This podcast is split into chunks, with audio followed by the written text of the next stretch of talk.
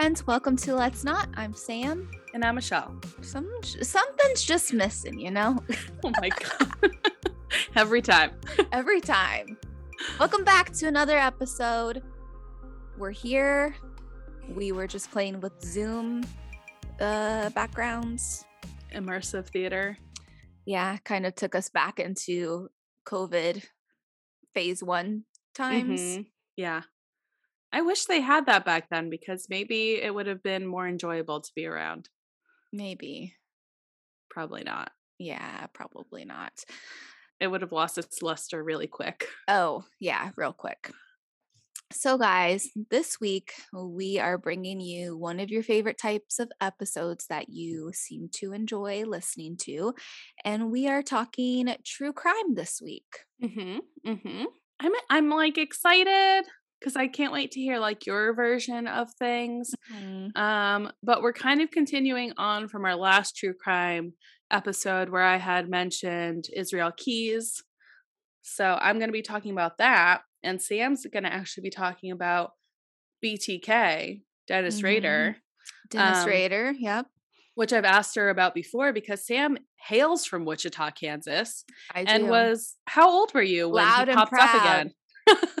Loud, and proud. I was in high school. every single time I see a documentary and like knowing that he did all that horrific shit back in the 70s, 80s, and then Mhm. in 2000 he comes back up again. Yeah. And it's just like, hey guys, I'm still here. I'm alive. Like, how terrifying that must have been to live in the city.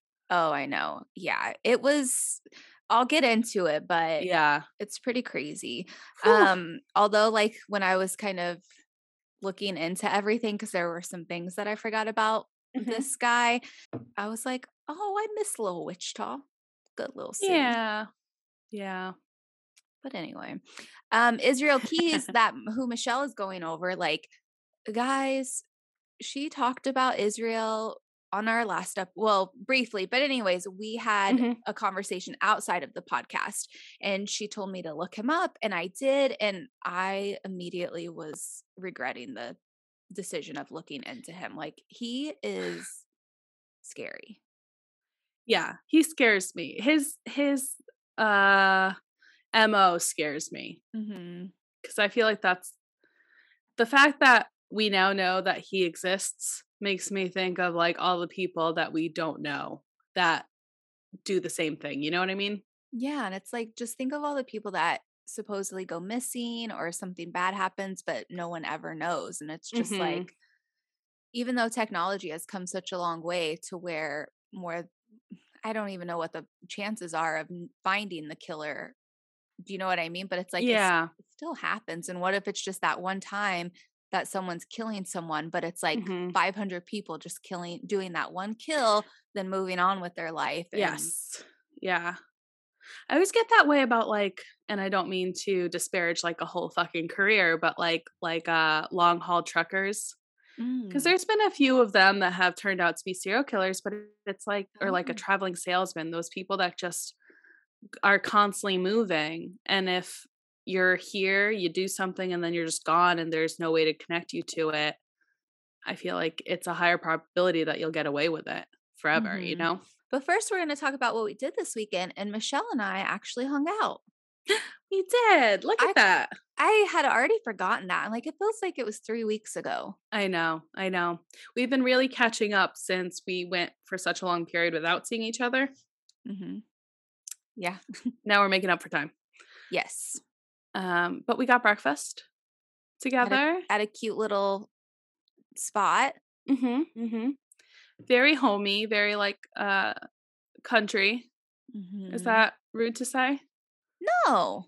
Okay. Like, think like the vibe that Cracker Barrel tries to go for, Mhm. but it's like, it's the like, authentic. yeah, like country diner, Mhm. cozy, Yeah. cottagey. Yeah, yeah. So it's really sweet. They have a very I like the fact that they have like a super limited menu, a Mm-hmm. little bit easier to like pick something. Yep. Um, and then we went to this huge outdoor flea market that just started this week, this past weekend. there were a few things I wanted to buy, but I didn't have cash on me, so Mhm. so I didn't. so I didn't. What did you get? You I got a little- stuff. You got a little pig. Yeah. I got a little cast iron pig um, just because I really like pigs. And Jake drew me, no, Jake painted me like these two little pigs with spots on them, and it looked exactly like that. So mm-hmm. I bought it for him, but kind of for me. Yeah. Because apparently pigs are like Michelle's love language now. I love pigs. They're pretty cute. Yeah. It all started. Do you know how that started? No. It started with Dottie. So really? Yeah. That doesn't so, surprise me. No. Um Jake Jake used to call her a pig. Um, but in like it was in a funny way where he'd be like, Oh, you pig. Mm-hmm. I don't know. It just like made me laugh and stuff. And then eventually he started calling me a pig, which you would think I would get offended by that, but I didn't. I loved mm-hmm. it. Yeah. Um, so now I fucking love pigs and I love How being sweet. a pig. They're so cute. You should get a little pig tattoo. You and Jake can do matching I know. tattoos. I said that I did want it. And then also, like, I didn't even connect it back then, but I feel like the reason I loved it so much is like my favorite stuffed animal growing up that I still have is a little stuffed pig called Arnold. Um, he's in my closet right now, but he was my best friend for a long time. So I guess I always loved pigs. Yeah, I get apparently. Why don't you have him out like on your bed? Um, because so he's he's so fucking cute, but he has like the like those beans in his um hooves, like the beans that make them a little bit heavier, and mm-hmm. Ichabod just thrashes him. Oh my god. So um he has like pulled some stuffing out and like some of the fur out, so I I put him away. Oh. Also, I don't know if I mentioned it, but Dottie got her little fucking haircut already. Yeah, this, this and if summer. you're not following Dottie, Ichabod and Dottie on Instagram, what mm-hmm. are you mm-hmm. doing with your life? For real. So she's shaved and she looks about 20 pounds lighter. Gosh. She looks so fucking tiny when she doesn't have hair. She looks like a little grandma. She's so cute. I love her so much. You should put like a little like granny sweater on her, like a little shawl. She would look so cute. Oh yeah, she has like her little pink turtleneck, but I want to get her some more clothes. Mm-hmm. You know what'd be cute? You know those like throws that your grandma used to have that are like the squares, but mm-hmm. they have mm-hmm. like the flowers inside the crocheted ones. Mm-hmm. And you know how they've been starting to make like dresses and cardigans out of them. Yeah, I think one of those would be really. Cute. That would cute. be cute. Yeah, that'd be really cute. And also, it was Jake's birthday. Mm-hmm. Mm-hmm. So Monday was Jake's birthday, and I'm only sighing because I fucked up and I forgot to make him a cake, and it was a whole thing about how I forgot and how I make them for literally everybody else and how I didn't make one for him. And I blame Sam because she didn't even mm-hmm. remind me this weekend. What was I thinking? Um, but anyway, we got through it. We got over it. Um, we went. It was a busy weekend though. He was away, so yeah, like still justifying everything. he was away. Well, the thing is, like, a, I truly did not think about it at all. So, I yeah. mean, I'm just giving excuses after the fact, but it was mm-hmm. only going to be the two of us and we are going out for dinner. So it's just like, you know, I make cakes for parties. Yeah. I make cakes for important people. Don't say it. He's going to cry. He's You're gonna, gonna cry. cry. Jake. You're gonna cry. Um, but yeah, we went out for breakfast and then we went for a hike because that's what he wanted to do on his birthday. Clearly, you did not want to do that. Yeesh it just wouldn't be my first choice. Um, are, don't you have fun being outside and like just it is nice. nature? I love. Yeah, that. yeah, mm-hmm. it is nice. And then his brother and his girlfriend came up for dinner, so it was nice. What did I do? I just hung out with Michelle. Mm, best weekend ever. Yeah, really, it really was. The drive wasn't stressful. I kept telling Joe, I was like, I keep forgetting I have plans with Michelle because I'm just not used to having plans. Yeah well with you um on the weekend so i'm not important enough but it's fine um so i kept forgetting i was like i'm gonna fucking forget that i'm supposed yeah. to meet michelle so i had to like yeah. put it in my phone i wrote my little post-it note on the bathroom because i was worried i was like if i fucking forget i'll mm-hmm. never hear mm-hmm. the end of it no and i didn't even tell you but that morning when i woke you up forgot I, no no no i didn't forget but i almost canceled really yeah. How come? Just because like, I was like, you know, I would have been fine. No, I know you would have been fine. You would probably been like, "Oh, sweet." Um, like, but yeah, I get to stay in bed. I don't have no. to change my underwear or brush my teeth. I was still on the tail end of like a sickness. And you know how sometimes when you wake up, you feel a lot worse than when you just stand up and then immediately mm-hmm. like half of it goes away. So I just like woke up all congested and stuff. I was like, oh, this sucks. I don't want to do anything. Aww. And then as soon as I like got up to use the bathroom, like everything dripped into my stomach and then yeah. I felt fine. that sounds so gross. well, I thought you were going to say everything dripped out of my asshole, so it was fine. no, I'm not that gross yet, but well, thanks for not canceling. But if you did, I would have understood. Also, uh, Michelle and I were messaging each other last night and we were talking about how we watched all these videos, listened to all these things, and we were just not writing anything down mm-hmm. about like with our research. no. And you did it last night at the crack of midnight, and I did yeah. it this morning. oh my gosh. It did it does make it easier cuz like obviously as I'm like actually looking at articles mm-hmm. I'm able to like just write from memory because I know it at that point. Mm-hmm. Um, so I do think it makes it easier, but I could easily also be taking notes while I'm watching and listening.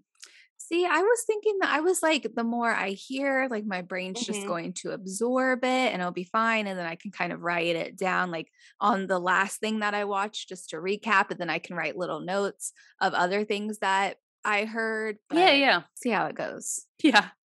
Trigger warning we're going to be talking about obviously murder, mm-hmm. um, animal killings, rape, rape on my end. Yeah. Yeah, rape. So if you're sensitive to that stuff, like maybe this episode isn't for you and mm-hmm. we'll catch you next week. All right, guys. So I'm going to be talking about Dennis Rader, also known as BTK. You know, eh, people say that he's like one of the most known serial killers. Yeah, I think he definitely is. I guess like just, Bundy.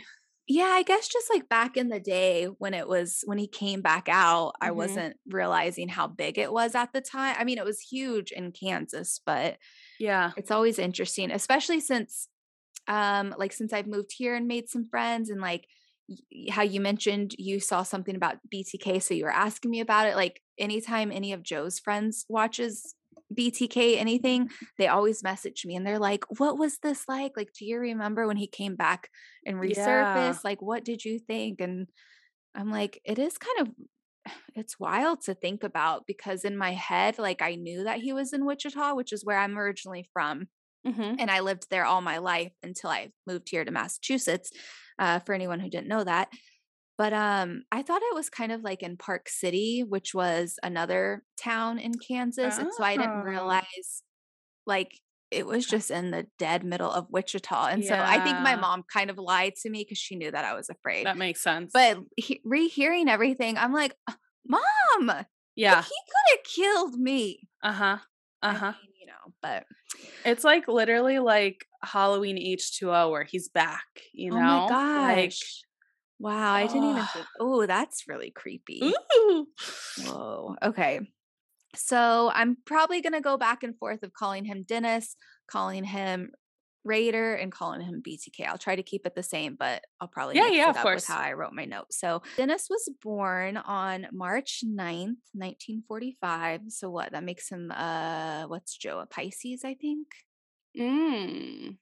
We don't like that. All right. Um, but he was one of four sons to his parents, William and Dorothy Rader. He was born in Pittsburg, Kansas, but raised in Wichita, Kansas, where he would later go on a killing spree. He graduated from Heights High School, which was in Wichita. Like, it's so crazy. Like, I remember Heights was one of our, what do you call it? Rivals like oh, yeah, yeah. I went it's just so weird thinking about. Yeah um and then after he graduated from Heights he attended Wichita State which was like one of the main colleges that everyone went off to. But at the age of 21 he decided to drop out and join the Air Force. He spent the next 4 years being a mechanic. He wanted to finish his degree. Finally he ended up going to different schools, but for whatever reason, he just wouldn't ever stay in the same college. Like he would go there for a little bit and then mm-hmm. switch, just switch it up. Like it wasn't he never stayed at the same school. He graduated with a degree in administration of justice.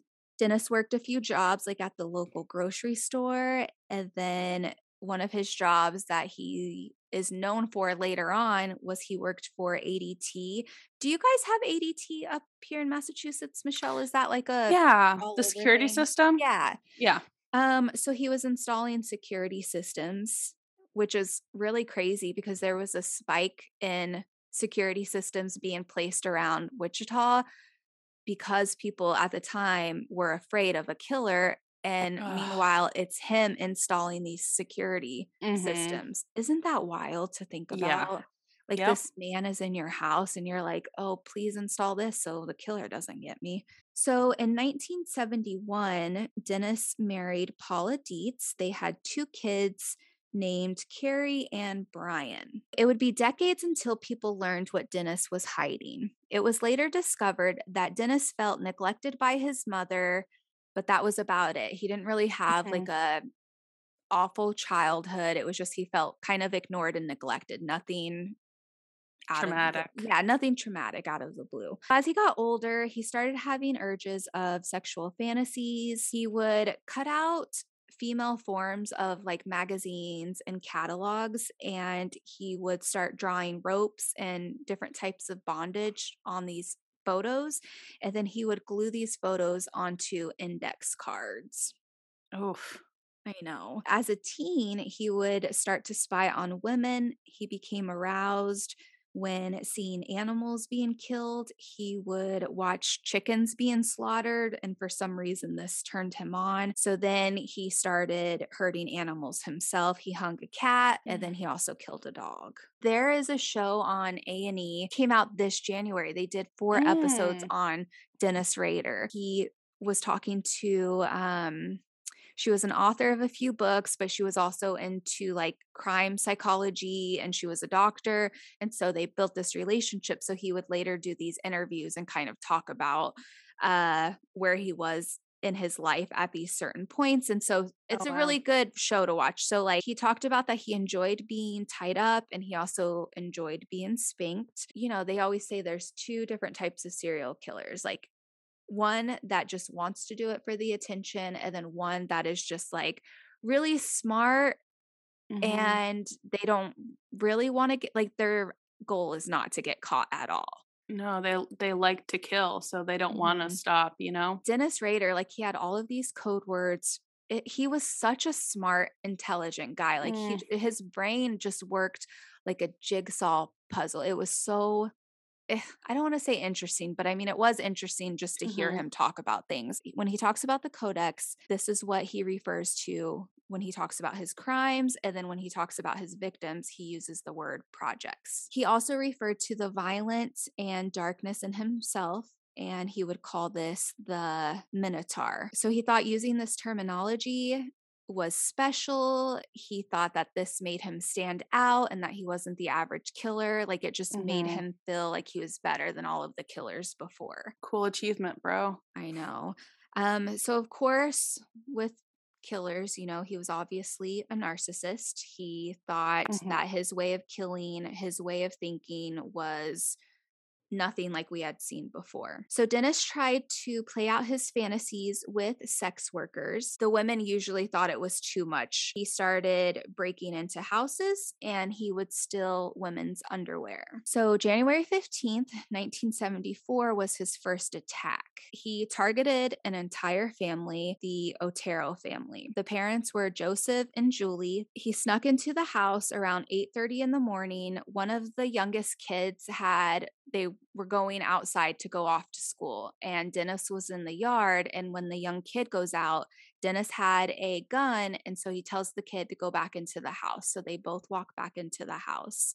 Mm. um he tells the family that he's just there to rob them and nothing else will happen if he listen if they listen to him. The adults are complying trying to protect themselves and their family. Dennis ends up putting the parents into the bedroom um, he ends up tying them up. He ties them up with a rope and suffocates them with plastic bags. He also killed the kids with how he was with his murders because he would also take photos and pose these people and take photos and with the bondage and stuff, he never sexually assaulted any of his victims. Oh. He, yeah, he would get off on them and there there would be his DNA, like his Yeah.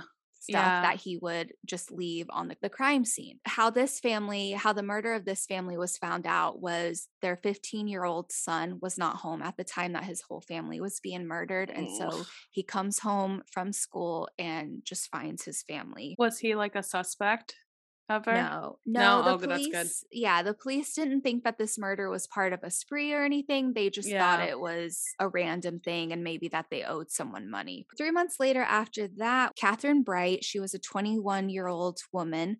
This was April 4th, 1974. Dennis ends up breaking into her apartment while she's gone.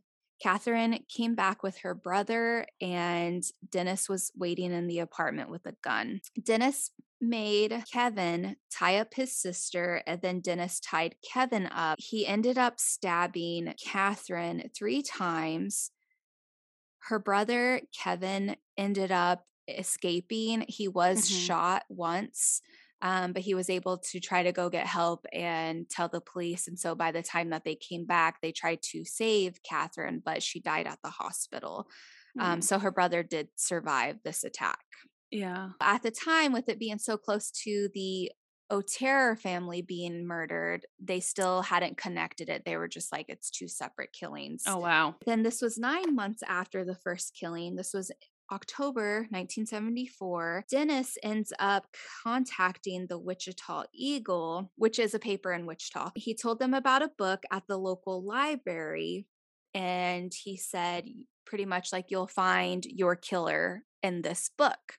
Mm. So they go to read the letter, and he wanted credit for the crimes. And I guess that there were three other people in the area that said that they were the ones doing the killing. And he was like telling the police, like, who you have is not who is killing these people. Like, don't let them claim my work, pretty much. Yeah. Which is so crazy because it's like, oh, somebody else is taking the fall fall for this. I can keep going. hmm March 17th, 1977, Dennis ends up attacking 26 year old Shirley Vian in her home. She was there with her three children. So, with this one, he said that he was there to work on her phone. And so, Shirley ends up letting him in. He's pretending to be working on this phone, and she's keeping an eye on her kids, also keeping an eye on him. And the moment that she looks at her kids, that's when he tries to attack her. So he ends up telling her that he's not going to hurt the kids and that he's going to lock them in the closet. It was different with this one. He actually didn't hurt the kids, he just Oh. kept them in the closet. He tied up her hands and feet, strangled her with a cord around her neck, and there was a bag over her head. So with this one, the crime scene was similar to the Oteros. So this is how they realized that it's the same killer. Like they started realizing that there's Mhm. some things in common. They realize that it's around the same time. They realize that there's the same knots with the ropes and the bondage, and that the phone lines were both cut. Was like the knots and the ties used at the brother and sister duo because like there was no bag or anything found. I'm sure, but I'm sure he maybe tied her up the same way or him up the same way. Yeah. Um, so he had her brother tie her up. Oh, okay. So Yep. I'm assuming so I guess maybe the knots, maybe not so much because um since the brother did the knots, it wouldn't be the same. Mm. And then her brother got away. But if he would have been killed, I'm sure that the knots would have been seen Yeah, yeah, yeah. that Dennis did, you know. Uh, so this was the same year. This was December 8th.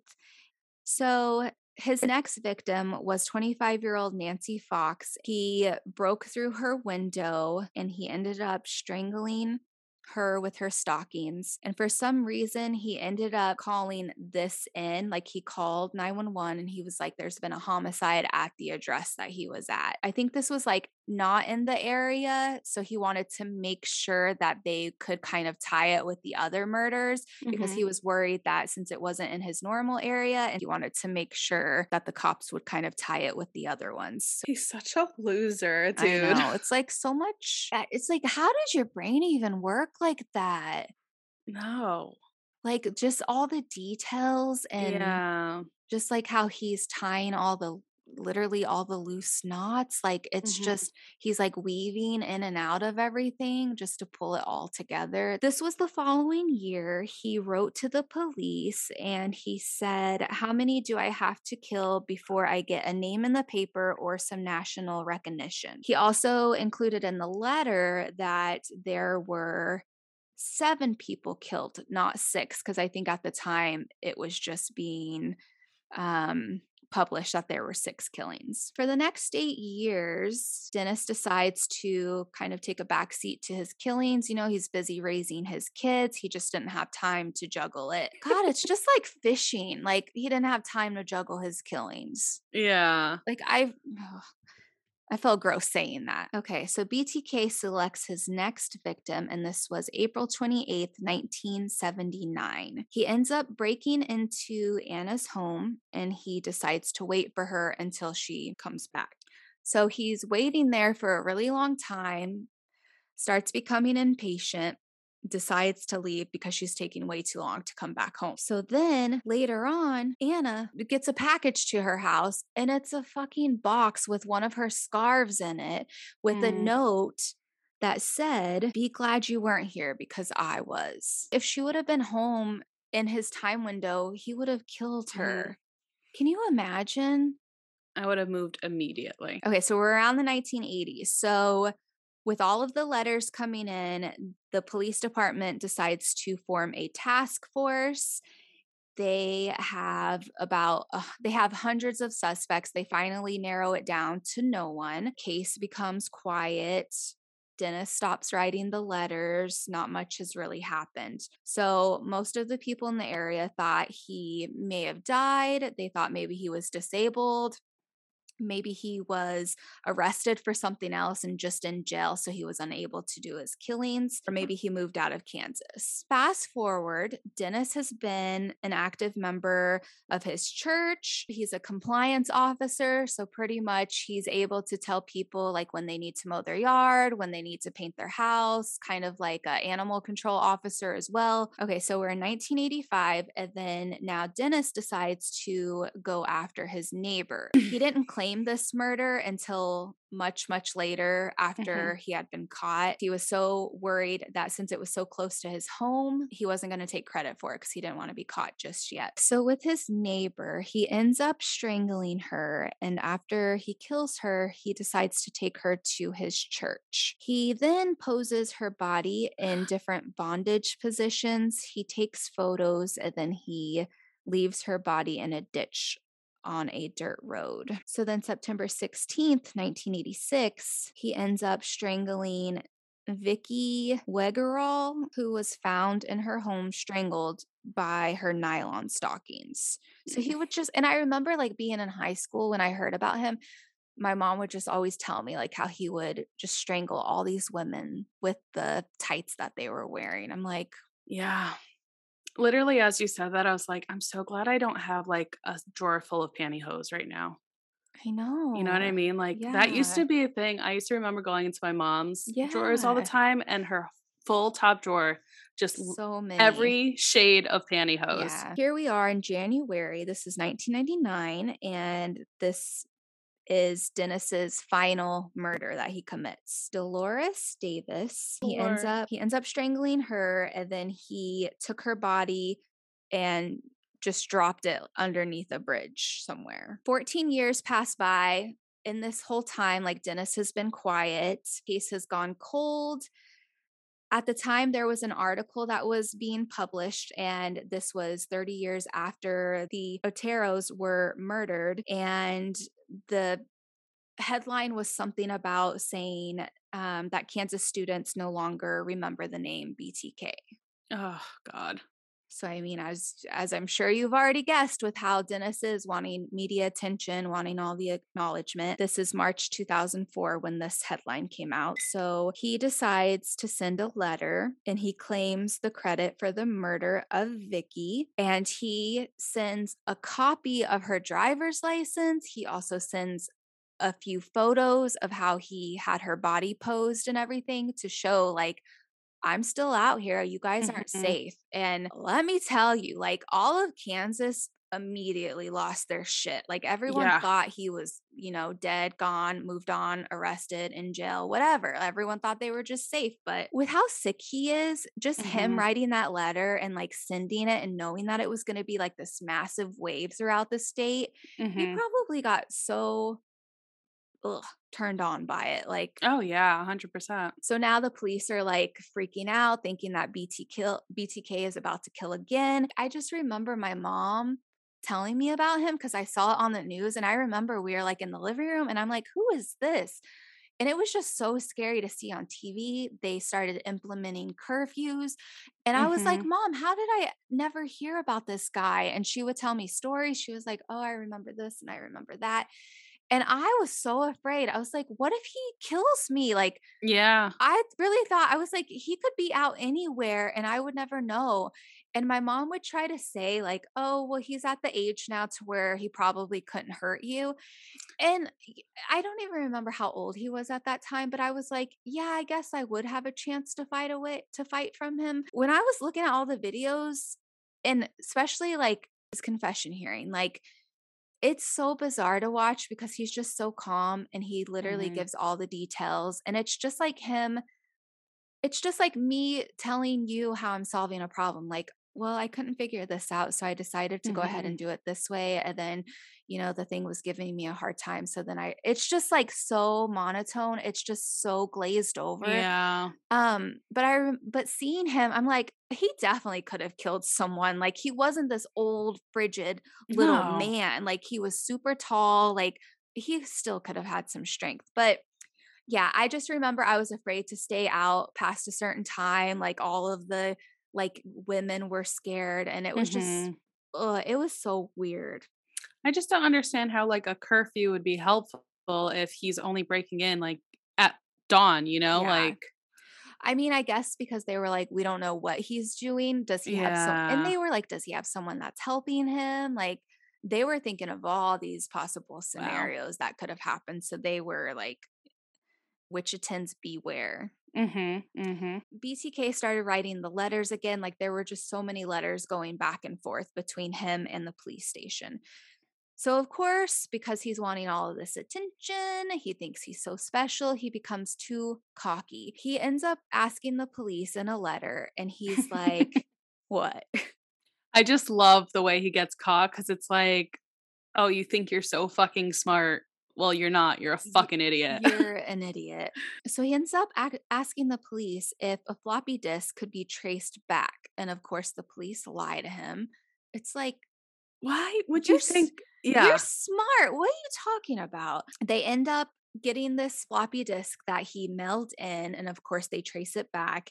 And they were able to recover the metadata and it directed them to a church. And this church was the church that Dennis Rader went to. I just I recently saw something on BTK and I remember it even saying that it was like in the metadata it said the author was Dennis.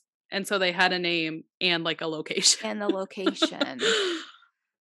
Idiot. Ah, with him leaving his DNA at all the crime scenes, they were still able to test that. So they obtained a subpoena for his daughter, Kerri Rawson, and compared his DNA to her DNA.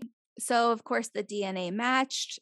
They ended up pulling him over February 25th of 2005. So this was like a year later Mhm. when he announced that he was still around. And it's still a thing that he is still shocked that the police lied to him about the floppy disk. The, every person who interviews him, they were like, Why would you think that the police were on your side? Why would you think that they Yeah. wouldn't lie Yeah. to you? And he's like, Well, scouts code. Like, you just don't do that. Okay, I'm sorry, Dennis, but you also lied to your victims and said you're just there to rob them, and then you fucking murdered them Mhm. and killed their whole family. So you are also a fucking liar. So the trial went relatively smoothly. He confessed to all 10 killings. He was served 10 consecutive life sentences. So he's just in the prison in El Dorado, Kansas. He's still alive. He's still alive. Yeah, his daughter ended up writing a book about. And I don't, what do you think? Because there was an interview that I saw of her on Dr. Phil and how, like, people just, they're like, you shouldn't be writing this book. You should be dying. Like, you're not a victim. And, you know, she does call herself a victim because she was like, I found that Yeah. like my dad is this Yeah. huge murderer. And she kept quiet all of this time. Like she didn't talk Mhm. to any news reporters, anything. From what I can tell, it's not even about any of the murders. She doesn't talk about the families. It's just her experience of how her dad was because she was a Mhm. daddy's girl. Like they were close. She had no idea that he was doing any of this stuff. No, and I feel like her story is important, and you never know. Somebody could be reading that, and even though she didn't put it all together, somebody could re- be reading that and being like, "Oh, my dad also did certain things like this." You know, like you don't know what that could trigger for somebody else. Yeah, and she's even said that. She's like, I'm sharing my story because Mhm. there's not enough information, enough Exactly. like education to know if there is a murderer in your family before it happens. Like, what are the Mhm. signs? What are the flags before? She talks about how he still writes her, like, especially around her wedding anniversary, and he'll say, like, happy anniversary. And he writes her, he draws her little pictures and stuff, but she's just like, yeah, I'm scared of him. Like, he murdered all of these people. Like, it's never going to, Yeah. Yeah. you know. I find it hard to believe that you can compartmentalize that much where these people that you murdered are people that are allowed to be murdered, but you would never do that to your own family. I feel like if you if somebody like Dennis Rader was put in the position, he would be capable of murdering his whole fa- like his own his own family. hmm That show on A and E, the woman who has kind of built this trusting relationship with him to ask him all these questions, she was Mhm. like, "Well, wouldn't you be mad if someone came in to kill your wife and killed your kids? Like, Mhm. what? How would that make you feel?" And he's like, "Oh, my world would be like, I would be devastated. I would be Yeah. so like, you know, it's just, it is so." He called it cubing, how he would compartmentalize everything Yeah, yeah. they found like all of these photos of him where he would dress up in women's clothing and he would put his body like in the bondage, tie himself up Yeah, yeah. in positions of like as if he was like one of the dead bodies and he like that's what he got off on. He even mentioned he's like, "Oh, rape, like I would never do that. Like that's the most Mhm. awful thing you could do." And they're like, "But you're killing these people." I wonder if like he did find somebody. I mean, like I feel like in this day and age, like you can find somebody that's into those fetishes, and I wonder Mhm. if somebody was a willing participant to do that with him Mhm. and spank him and do all the things that he liked, Yeah. if that would like assuage some of this need to kill. Mhm. I don't know. I I, mean, they could Yeah, be two I mean, completely different things, you know? You know, yeah, you you don't know, so it is interesting to bring it up. Because you know, back in the seventies, yeah, I believe it. Like Mhm, so you would never be able to even say anything like that. Mhm. But I always hope that there obviously is room for rehabilitation, but also room to stop it before it gets to that point. Like if people aren't being smothered into like this box of how they're supposed to be and stuff, and they don't have an outlet. And for some reason, and I think it's more of a masculine thing where you just have all this aggression and stuff. And so it Mhm. turns into something more violent. But I wonder if you had an outlet for that that wasn't fucking murder, or if you were able Mhm. to be your true self, that if that just doesn't even come around. I know at least it happened once, maybe twice, where his wife walked in while he was dressed up. She would just say, like, I don't ever want to see this again, or we're leaving. I don't know. I'm not giving him a pass at all, but No, of course. It's just, yeah, it's just talking about like all the what ifs going Mhm. down. Like, so, like, if the road would have been a little different, like, what could have Yeah, happened, you know? yeah. At the end of the day, it just all sucks that fucking people had to lose their lives for no obviously reason whatsoever. Yeah. Yeah, there's surprisingly a lot of similarities, but then also a lot of differences between him and Israel. Like Mhm. as you were like talking through it, I was like, oh, Israel too, Israel too. And it's just Mhm. like, oy. but it's funny because I did read. So Israel really looked up to Ted Bundy. Um, but for some, oh, he called BTK a wimp Oh, like really? during one of his like interviews uh because BTK apologized and had quote unquote remorse for the killings. Mm, I'm just like and I, but I doubt he did. yeah. but yeah, I thought it was interesting that they actually like he actually talked about BTK. hmm So I start off with Israel Keyes on actually his last murder and the reason why he was caught. Um, I didn't write too much down about his childhood, but I do remember a lot of it. So mm-hmm. I might go into it later. On February 1st, 2012, Samantha Koenig was finishing up her shift at the Common Grounds coffee stand in downtown Anchorage, Alaska. The young barista was approached by a man wearing a ski mask who ordered coffee. This man turns out to be Israel Keyes. Um, and just to go back to like the Common Grounds coffee stand, it's almost like it's like the size of a food truck but it's like a stationary hut. It's like on the ground it's not movable but it literally is just like this tiny little thing that serves coffee which we mm-hmm. don't have a lot of those in this area but i guess they are pretty common in other parts of america. After samantha hands him his order he pulls out a gun and demands money and while she's at the cash register, he climbs in through like the small ordering window. He then zip ties her. She actually manages to break away before they get in the car, but unfortunately, he was able to subdue her and threaten to kill her if she tried it for a second time. Keyes then proceeded to drive around town with Samantha, explaining that this was simply a kidnapping for ransom and that if she cooperated, she would be returned to her family unharmed. At one point, he actually drives back to the coffee stand because she left her cell phone behind. Mm-hmm. And his plan was to like text her family members for the ransom.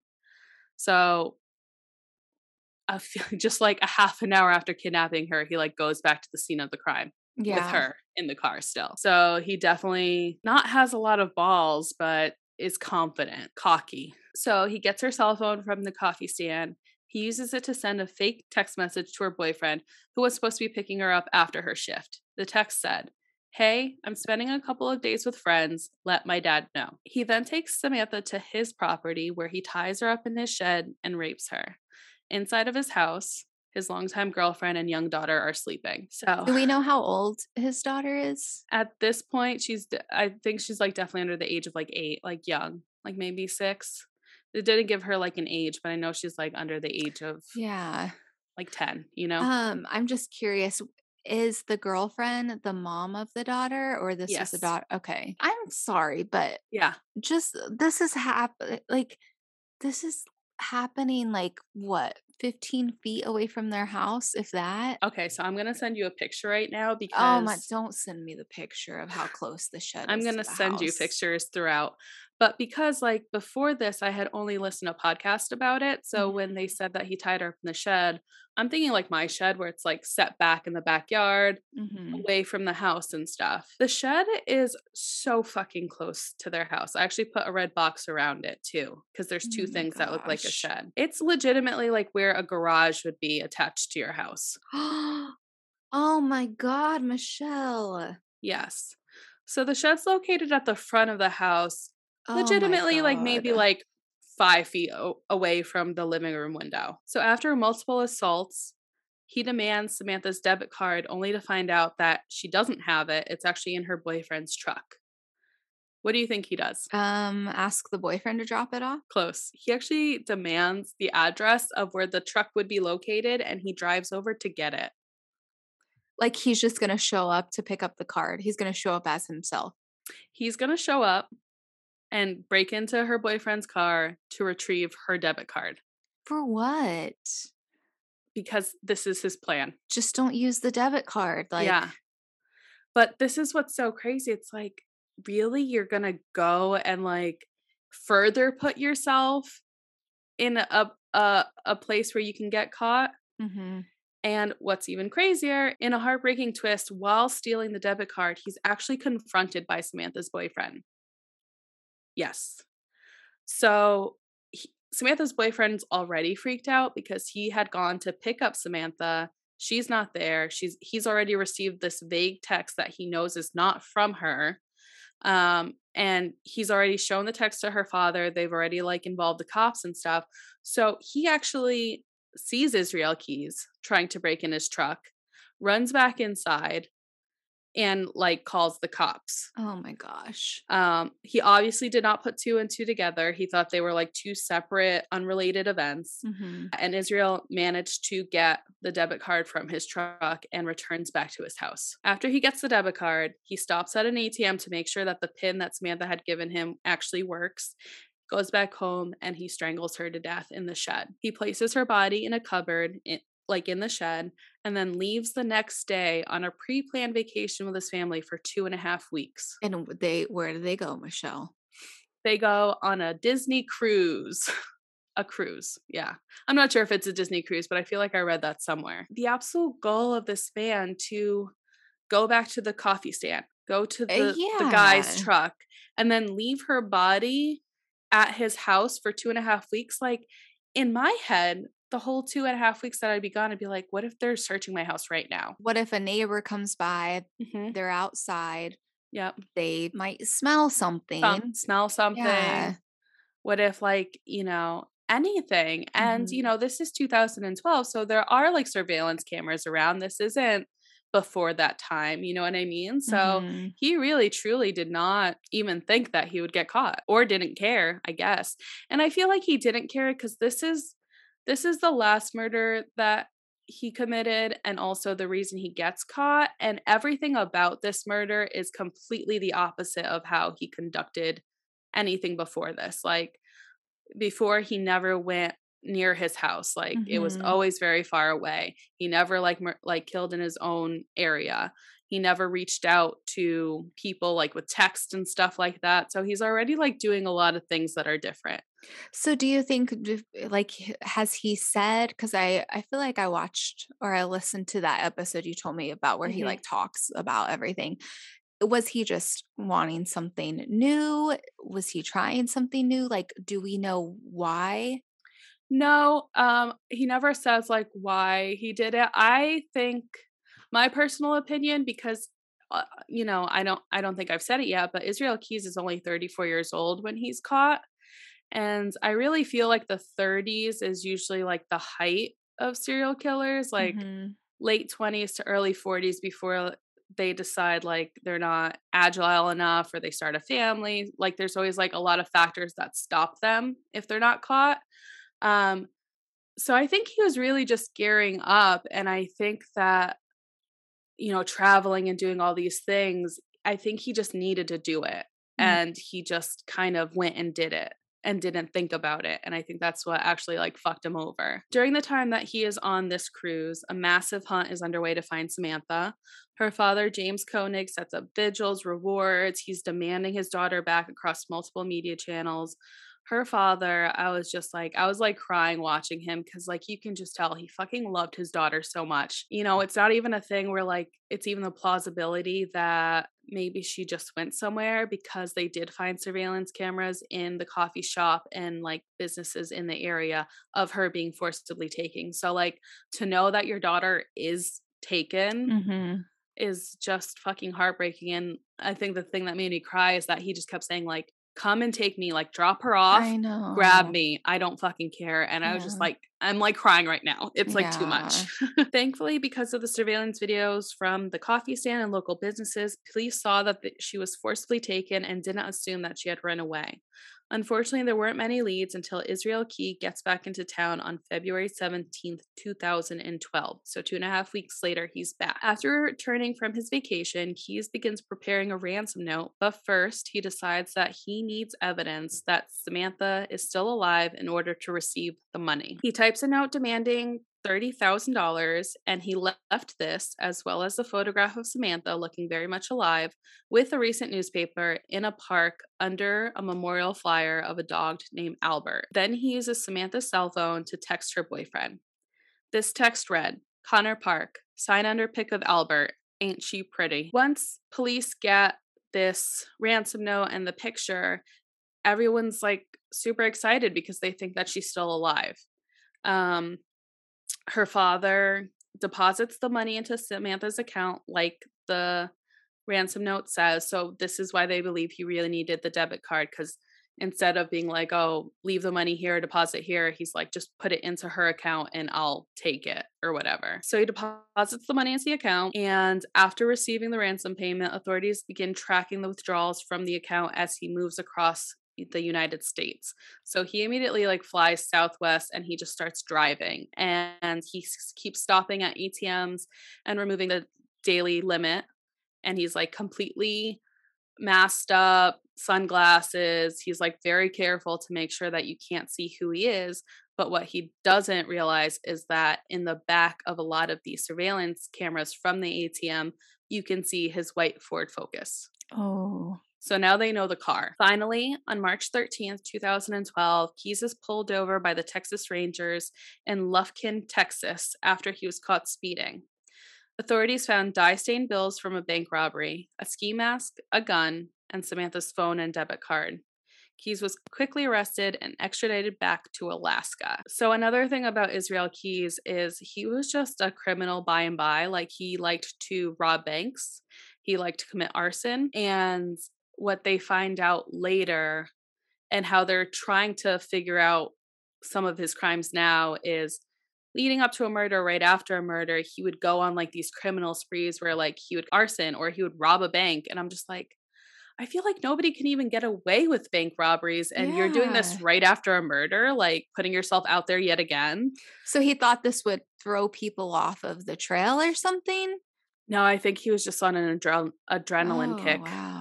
So going back to the ransom note, the way that he managed to trick everyone into thinking that Samantha was still alive by that photograph was when he came back from vacation, Samantha's body had actually frozen in the cupboard while he was away. So when he got home, he thawed her body, applied makeup. Oh my God. And he actually sewed her eyes open with fishing line in order to take the picture. I want to throw up. I know. Because what that means is that everybody is looking a picture at a picture of Samantha and she is dead. Dead. Boyfriend seeing this, her family, her dad, everybody. I mean, like they were circulating it widely. So, yes. So, for the month and a half that Samantha was missing and until Keyes was caught, her family truly believed that she was still alive and coming home. So, let me tell you a little bit about his childhood just because it does relate to your story a little bit. Okay. Um, he didn't have any like traumatizing events or anything like that that he talked about. He actually said that he had a very pleasant childhood, but he was one of 10 kids. He was homeschooled.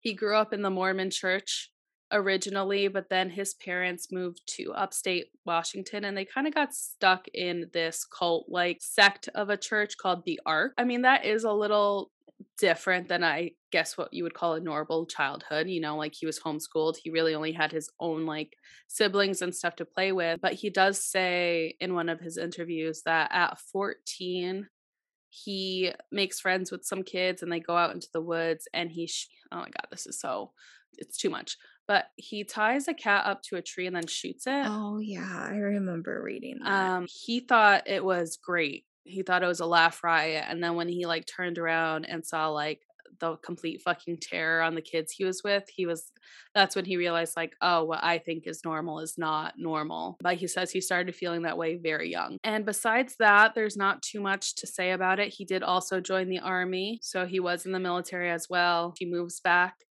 to washington he meets his girlfriend they have a kid pretty pretty standard. How was the relationship with the girlfriend? Like, was he happy? Were they happy? Were they? It was it a normal? Fine. Um, like, has the girlfriend ever said anything? No, the girlfriend hasn't come out. The daughter hasn't come out with anything. He does mention at one point that she was an alcoholic and she had an issue with that, and that's why they moved to Alaska. And he worked primarily as like a contractor slash handyman his whole life. The questioning begins. Following the arrest, he admitted to abducting Samantha Koenig from the coffee stand. He would later give police more details, though on a few conditions. He wanted to keep all of the details out of the press, like all of the more depraved sexual ones. And he also wanted to be executed as quick as possible. He wanted his trial and execution to not last more than a year. He wanted to immediately get the fuck out of town. Oh, so you're trying to call the shots, sir? Yeah. Okay.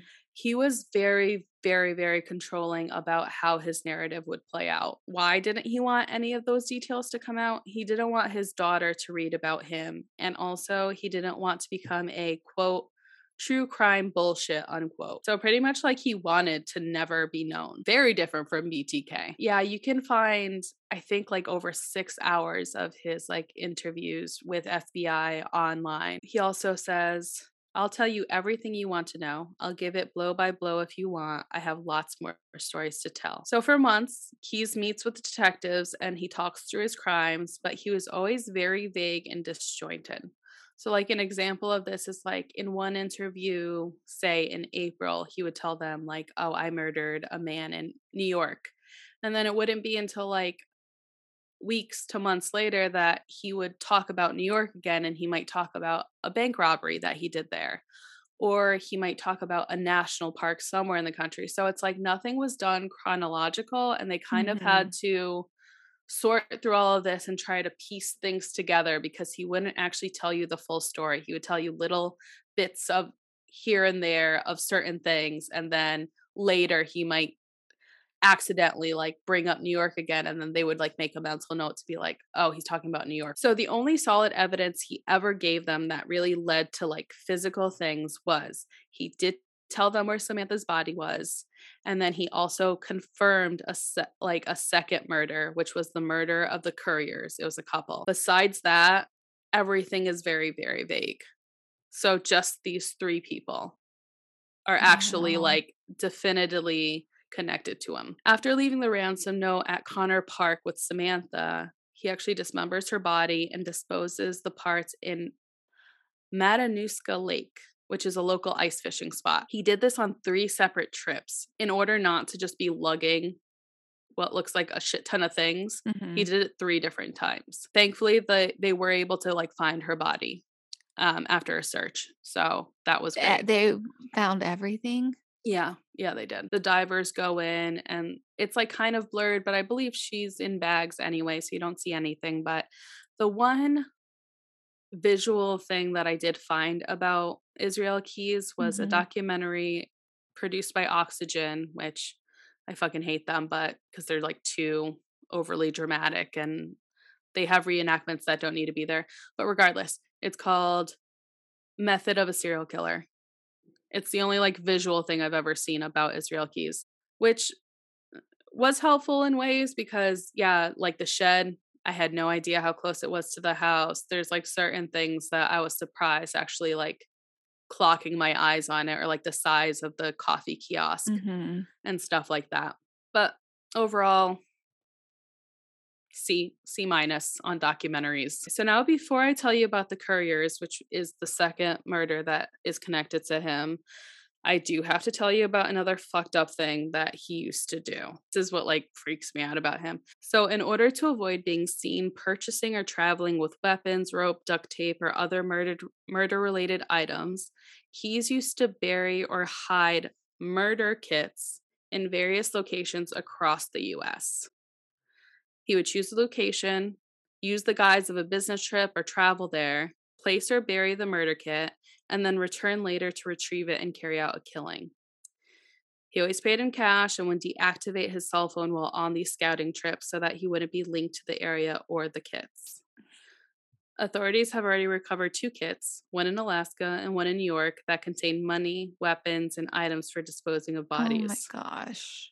Keyes indicated that there were other supply boxes buried across the country in Washington, Wyoming, Texas, and possibly Arizona, but none of them have been found yet. The FBI has a lot of information out there for people, and they say if you do come across one of these, to immediately call them, obviously. Mm-hmm. That in itself is fucking terrifying, mm-hmm. you know? Like, he's just out there scouting across the fucking country, and you just never know. And so, not only is everything in cash, but who is going to remember like you know at the time you might be ringing him wow. out in home depot and be like this is fucking odd but then if a murder doesn't happen until five years later how are you ever going to remember that guy oh or even like gosh. put two and two together the documentary one of the fbi agents said that they had never seen somebody delay gratification to this level you know Ooh. where it's like you know that you're going to do something there but maybe in a few years maybe in a few months like the fact that he was able to do that so now I'm going to tell you about the Curriers. In 2009, three years before Samantha,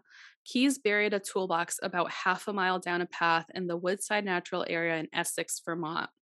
The toolbox contained a Smith & Wesson, a silencer, duct tape, zip ties, and money. Four days later, he returns to Anchorage, Alaska by airplane. Two years after he places this toolbox, in July of 2011, he flies to Chicago he rents a car. He drives another a thousand miles back to Vermont. So this was something else that he was. This is what makes it so infuriating to figure out who he could have murdered because he would fly somewhere nowhere near it, rent a car, and then drive the rest of the way. So it's just, it's fucking infuriating to me. I can't even imagine like detectives. Um, so he drives all the way to back to Vermont. He recovers the toolbox he buried earlier and decides to randomly target and murder someone and then go on a bank robbing and arson spree. He finds an old abandoned farmhouse in Essex where he decides he's going to take his victims once he finds them. He initially targeted a motorist driving a yellow Volkswagen Beetle, but found the plan impractical and switched his focus to a couple instead. And I kind of wonder if he chose a Volkswagen Beetle, Beetle because he was like obsessed with Bundy, and like mm. Bundy drew, drove a Beetle. Yeah. Um. But anyway, so he decides that he's gonna target a couple instead. He wanders around the suburb areas in late hours of July 8th, 2011, scoping out houses, and he sets his sights on 8 Colbert Street, occupied by Bill and Lorraine Currier. He also mentions in his interview that he refused to kill children, which also different from BTK. Mm-hmm. And he didn't ever want to kill parents of children um, because of his own daughter or whatnot. And so when he was scoping out houses, he could kind of tell based on the backyards, like there's no toys, like here's how it's laid oh out, oh you know, gosh. things like that. So he would like stock houses and make mental notes of things like that. Um, he always went for houses that didn't have dogs, didn't have kids, which I'm terrified now. And also, Jake, we're getting a dog. So that's how he comes upon Bill and Lorraine and decides this is the house that he's going to invade. So the first thing he does is he cuts the phone line before breaking inside because he knows that some of them are um, attached to security alarms.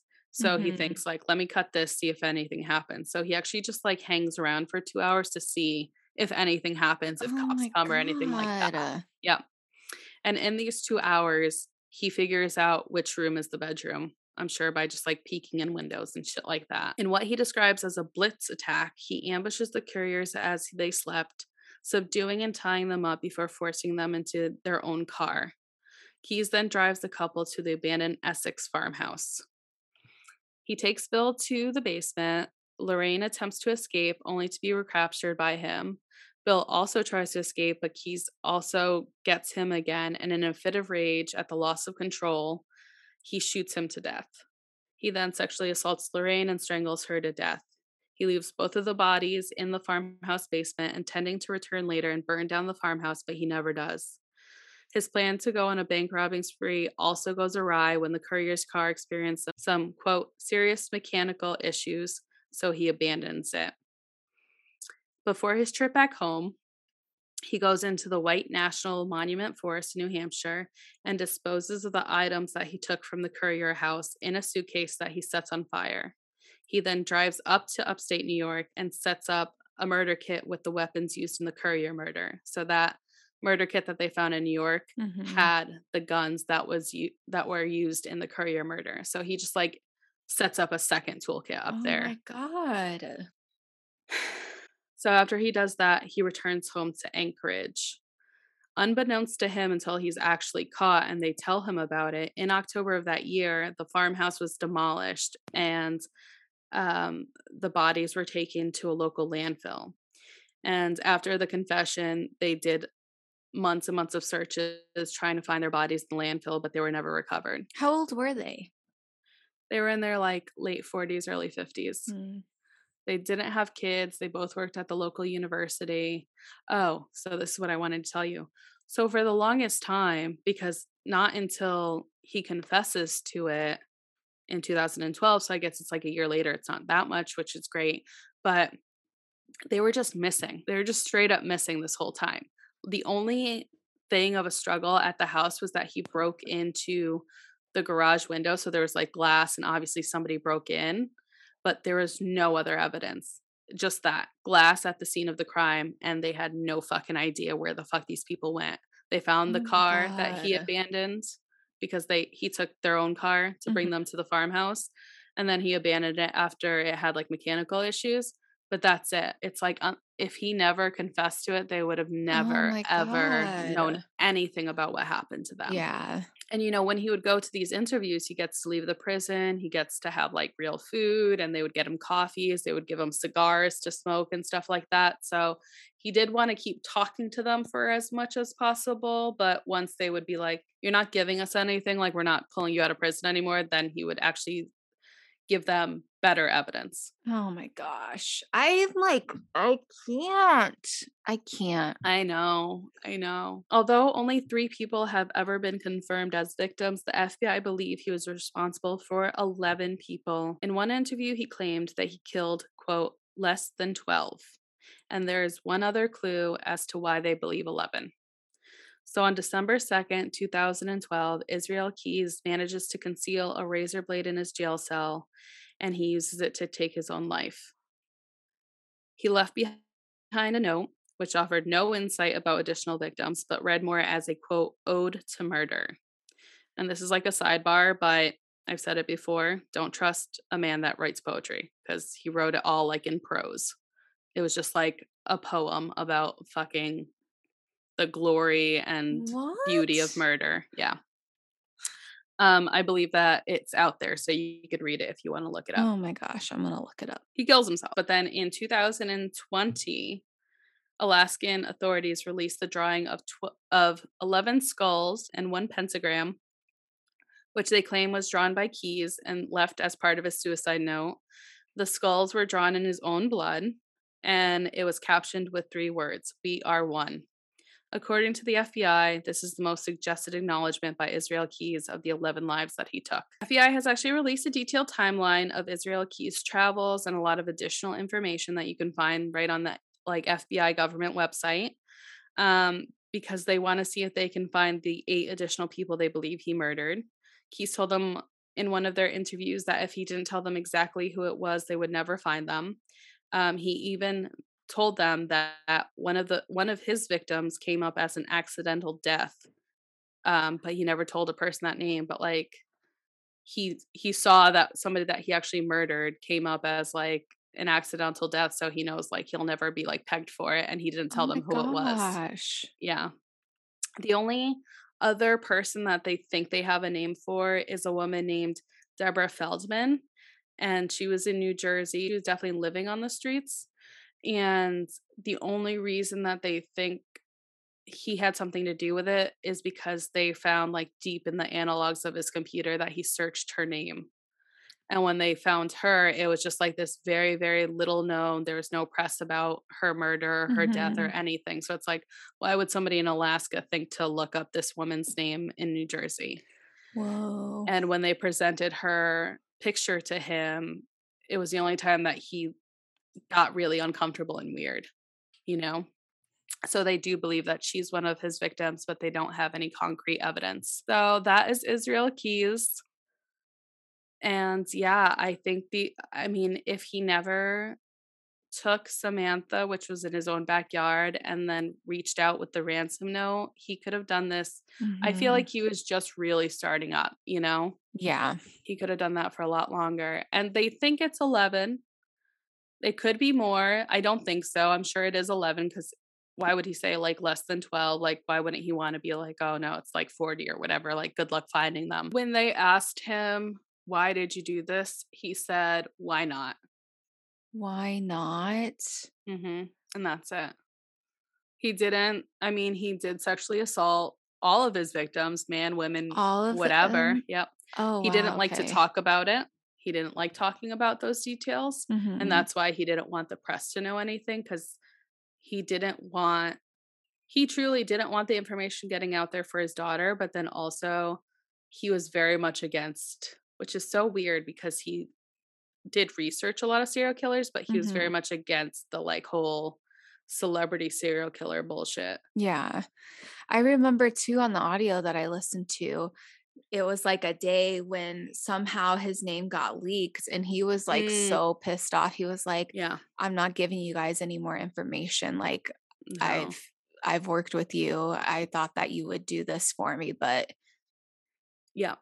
When the Curriers gets attributed to him in Vermont, they do release his name and he stops talking to the FBI for I think two or three months because he's so pissed off that he got linked to it and that his name was out there. And this is just like a random, like, just creepy fucking thing that also you got came more of this. creepiness, Michelle. What yeah, kind of us? kind of like a side note. Okay, so let me just read it to you. But this is just like something that the original poster didn't even know related to Israel Keyes at all. Oh my god. So I didn't know this, but you probably know this. So I guess Jezebel does like a scariest story submission thing around Halloween. Every year around Halloween, they ask readers to submit their scariest true stories. This user had submitted it, and let me just read it to Okay. you verbatim. So, it the title of it is "What's in the Bucket." oh my god. And it starts I submitted a story last year, and my friend, upon reading it, called me up and essentially said, That's not a scary story. This is a scary story. And boy, was he right. So, with his permission, here it is names and places, names and places obscured. A few years back, Alex moved with his family to their dream multi acre property in upstate New York that backed up into a national state forest.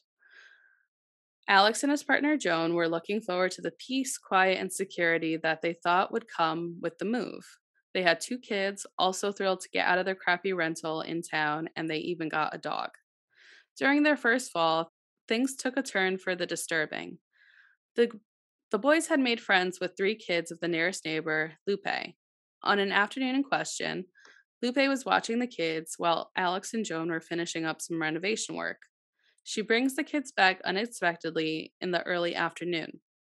She then asks Alex to come down to the woods with her while the kids stay in the house with Joan. She was very insistent about the kids staying in the house. Lupe, normally very calm and easygoing, is visibly worried. She shows Alex the hole the kids and dog had been digging down at the edge of the woods. They'd found a plastic bucket, a five gallon model from a big box hardware store, two ish feet down. The kids had gotten the lid and some of the sides uncovered before Lupe found out what they were doing. She had no idea what it could be, but sensibly did not want the kids anywhere near it. Alex calls the cops, but this being the country, it's going to be a while before anyone gets there. The dispatcher asks Alex to give a description so she can work out how much of a priority the call is. There are no visible wires, nor is the barrel unusually wet, so they decide it probably isn't a bomb. She tells Alex not to not to touch the bucket, but to stay there and keep any people or wildlife from disturbing it more. The cops arrive about 2 hours later. One officer talks to Alex while the other pries the lid off the bucket. Yes, probably they should have done more checking to be sure it wasn't explosive, but small town PD. The officer at the bucket suddenly starts repeating, What the fuck, over and over. Alex and Officer 2 walk over to see what's up. Officer 1 pulls the following out of the bucket duct tape, zip ties, safety goggles, like the kind you would wear if using a saw in a chem- or in a chemistry lab, a gun scope, a large hunting knife, a dark haired wig, and a bundle of something soft wrapped in plastic bags. The cops promptly radio for backup, which shows up in under 10 minutes. They escort Alex back up to the house where Lupe, Joan, and the kids are all starting to freak out, as is Alex. All the police in the 20 mile radius arrive local cops, sheriff deputies, highway patrol, everyone. They tape off the entire back part of the yard and some distance into the woods. No one is telling the family anything. They won't even let Lupe or her kids go back to the house until late that night with the police escort and armed cops are roaming around both properties. The next day, even more law enforcement appear, including the freaking FBI. It is suggested that the family find somewhere else to stay for a few days while the law enforcement work the site. Alex and the kids are questionably are questioned by several law enforcement personnel, including federal agents. Some questions they ask Alex Have you noticed evidence of people accessing your property without your knowledge, like footprints or discarded cigarette butts? Have you noticed evidence of anyone trying to force entry into your house, broken locks or windows, cut screens? Do you know of anyone who has gone missing in the area in the last few months or years? When they learn that Alex has recently moved in and that the house was vacant for several years before they bought it, they ask if he's noticed any disturbed ground, other than the bucket, I guess, around the property, especially in any of the outbuildings. Then, about a week later, everyone leaves. Alex and the family are told to just go back home. First thing they do when they get home is head for Lupe's, checking up on her. She too has been questioned, as have her kids. Since Alex is new to the area, he asked Lupe about the missing person question. She says she can't think of anyone who's gone missing in the area in the last five years. She's been in her house, but she's still deeply shaken, as is Alex. He heads down to the bottom of the yard to see what's happened. Law enforcement has torn about 10 meters square of the yard. In the woods, they've marked trees at seemingly random intervals and they've dug up part of the root cellar under a shed. To this day, Alex doesn't know what law enforcement was looking for. He's called and asked for updates, but they've been told that activity on his property is related to an ongoing investigation and they couldn't share information. His kids now all but refuse to play in the yard, not that he and Joan really want them to anymore. Alex chained all the locks, added multiple new ones, security lights, and an alarm system. The entire family suffers from nightmares about the incident. Joan and Alex even bought and learned to use guns, which are now kept in a safe in their bedroom. Lupe and her kids moved away as soon as the lease was up, but Alex and Joan couldn't afford to sell. All they can do is lock up tight, watch the woods, wonder who left the bucket on the property, and worry about what to do if that person comes back. They wrote that story in, completely unaware that that is the bucket in upstate New York that is connected to Israel Keyes. And for some godforsaken reason, the police never tell them, like, at least, you know, he's captured, he's not coming back or anything. But yeah, like completely unconnected. This person just wrote in like this freaky fucking thing of like a bucket being found in her friend's backyard. And it wasn't until it was published like that people were like, that is a hundred percent related to oh Israel Keyes. Gosh. That has to be the bucket in upstate New York that they like located. So eh, his kits were they all like that? Like, because when you started the story, I just imagined like little toolkits just buried in the dirt 3 feet under. picture. No, I I'll send you a picture. I don't want to see a picture of it. It's it it's actually less menacing. Am I is the, the wig gonna be on top? No, no wig. Ew, I can see a preview of it. I'm scared. I'm scared. So it's ah! pretty, so it's pretty much like the five gallon orange Home Depot buckets. Wow. And then he fills them with stuff. Like in this is once again like what the documentary showed me that I had made even worse in my head because I'm thinking also like a toolbox, like mm-hmm. like a little like first aid tool, like a yeah, yeah. You know? Isn't that crazy though? Can you imagine? Say if he never got caught and you're living in that house or on mm-hmm. some location where his little toolkit is, and you just mm-hmm. see a man like walk. Like, when would he get these? Would he get them at night when the family's not home? Like, yeah, and it's like he might have not even been targeting that family. That's just where he put it, you know, because it was like near a, par- a national state park, like where he used to go a lot and look for people. Yeah, was like more secluded places, and they do believe that some of the other victims are people that went missing at national parks because that's where he used to go. Oh my gosh. Um, and they kind of assume that the person that he claims got labeled as an accident, but he knows he's the one that killed them. It must have been at a national park, like you know, he might have broke their neck and then thrown them over a cliff so it looked like they just fell or something like that. You know what I mean? Oh my goodness. What more he would have said, how much more time would have just passed by naturally while they're trying to figure things out if his name and all of that stuff didn't leak in the press. I know.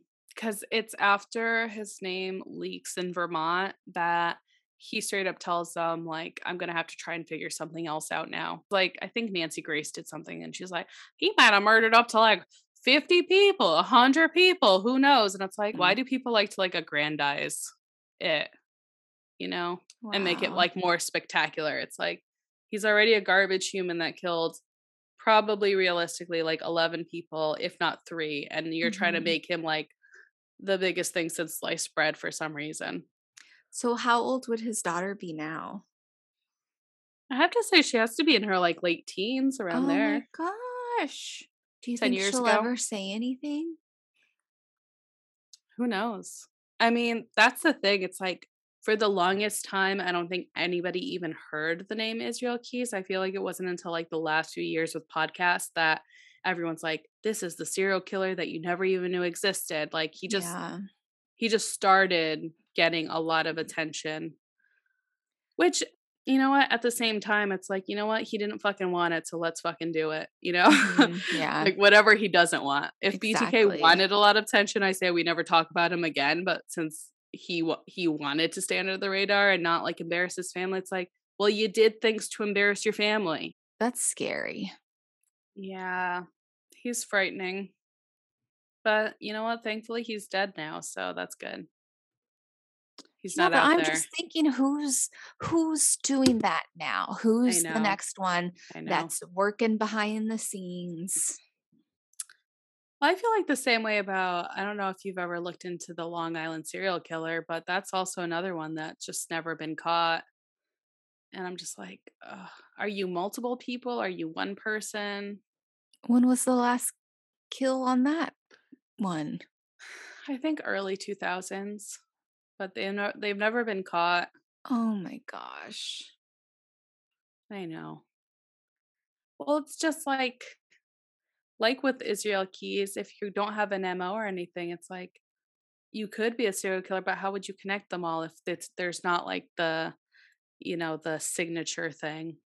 It's just it's too it's too much for me. hmm I don't. It's like I would obviously I'll I'll never be able to be a murderer, but I'm just like I'm li- like I would literally think my DNA would just sh- like shed over everything. Yeah. I'd be like, even if I breathe, the DNA is there, Mhm. evidence. My hair will fall out, DNA. Yeah, exactly. And that's why I hope it's like obviously in the 70s there was such late 60s, early 70s, there's like a huge uptick of serial killers. Yeah. But I don't know if like nowadays people maybe we don't know about them, maybe they're smarter, but at the same time it's like how do you get away with anything? There's cameras literally everywhere. I know. That's Israel Keyes. And pretty much Michelle's like, if you want a good night's sleep tonight, don't look up the photos. No. Don't. We were we were discussing possibly posting them, but they're easily found and also I don't want to scar anybody that isn't a true crime person. Yeah. You can also find the surveillance of hmm her being taken at the coffee house and you can also um, watch his interviews with FBI. hmm There's a lot of stuff out there. Yeah. Same with the Dennis Rader. There's a lot of Mm-hmm. Oh man. All right, let's not and let's get over this. my gosh. I don't know. I can't even do a formal. Let's not. All I'm thinking is about that the note, the ransom note.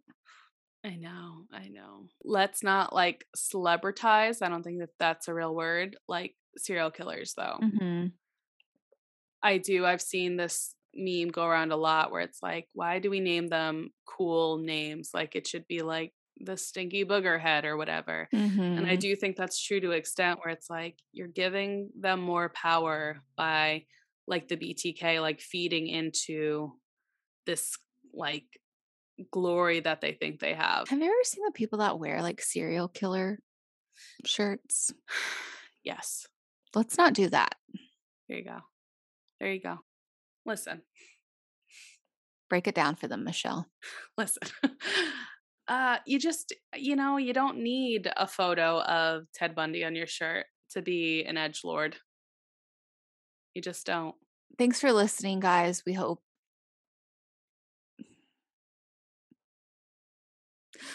If you have someone in your life that is similar to this, you need to get away.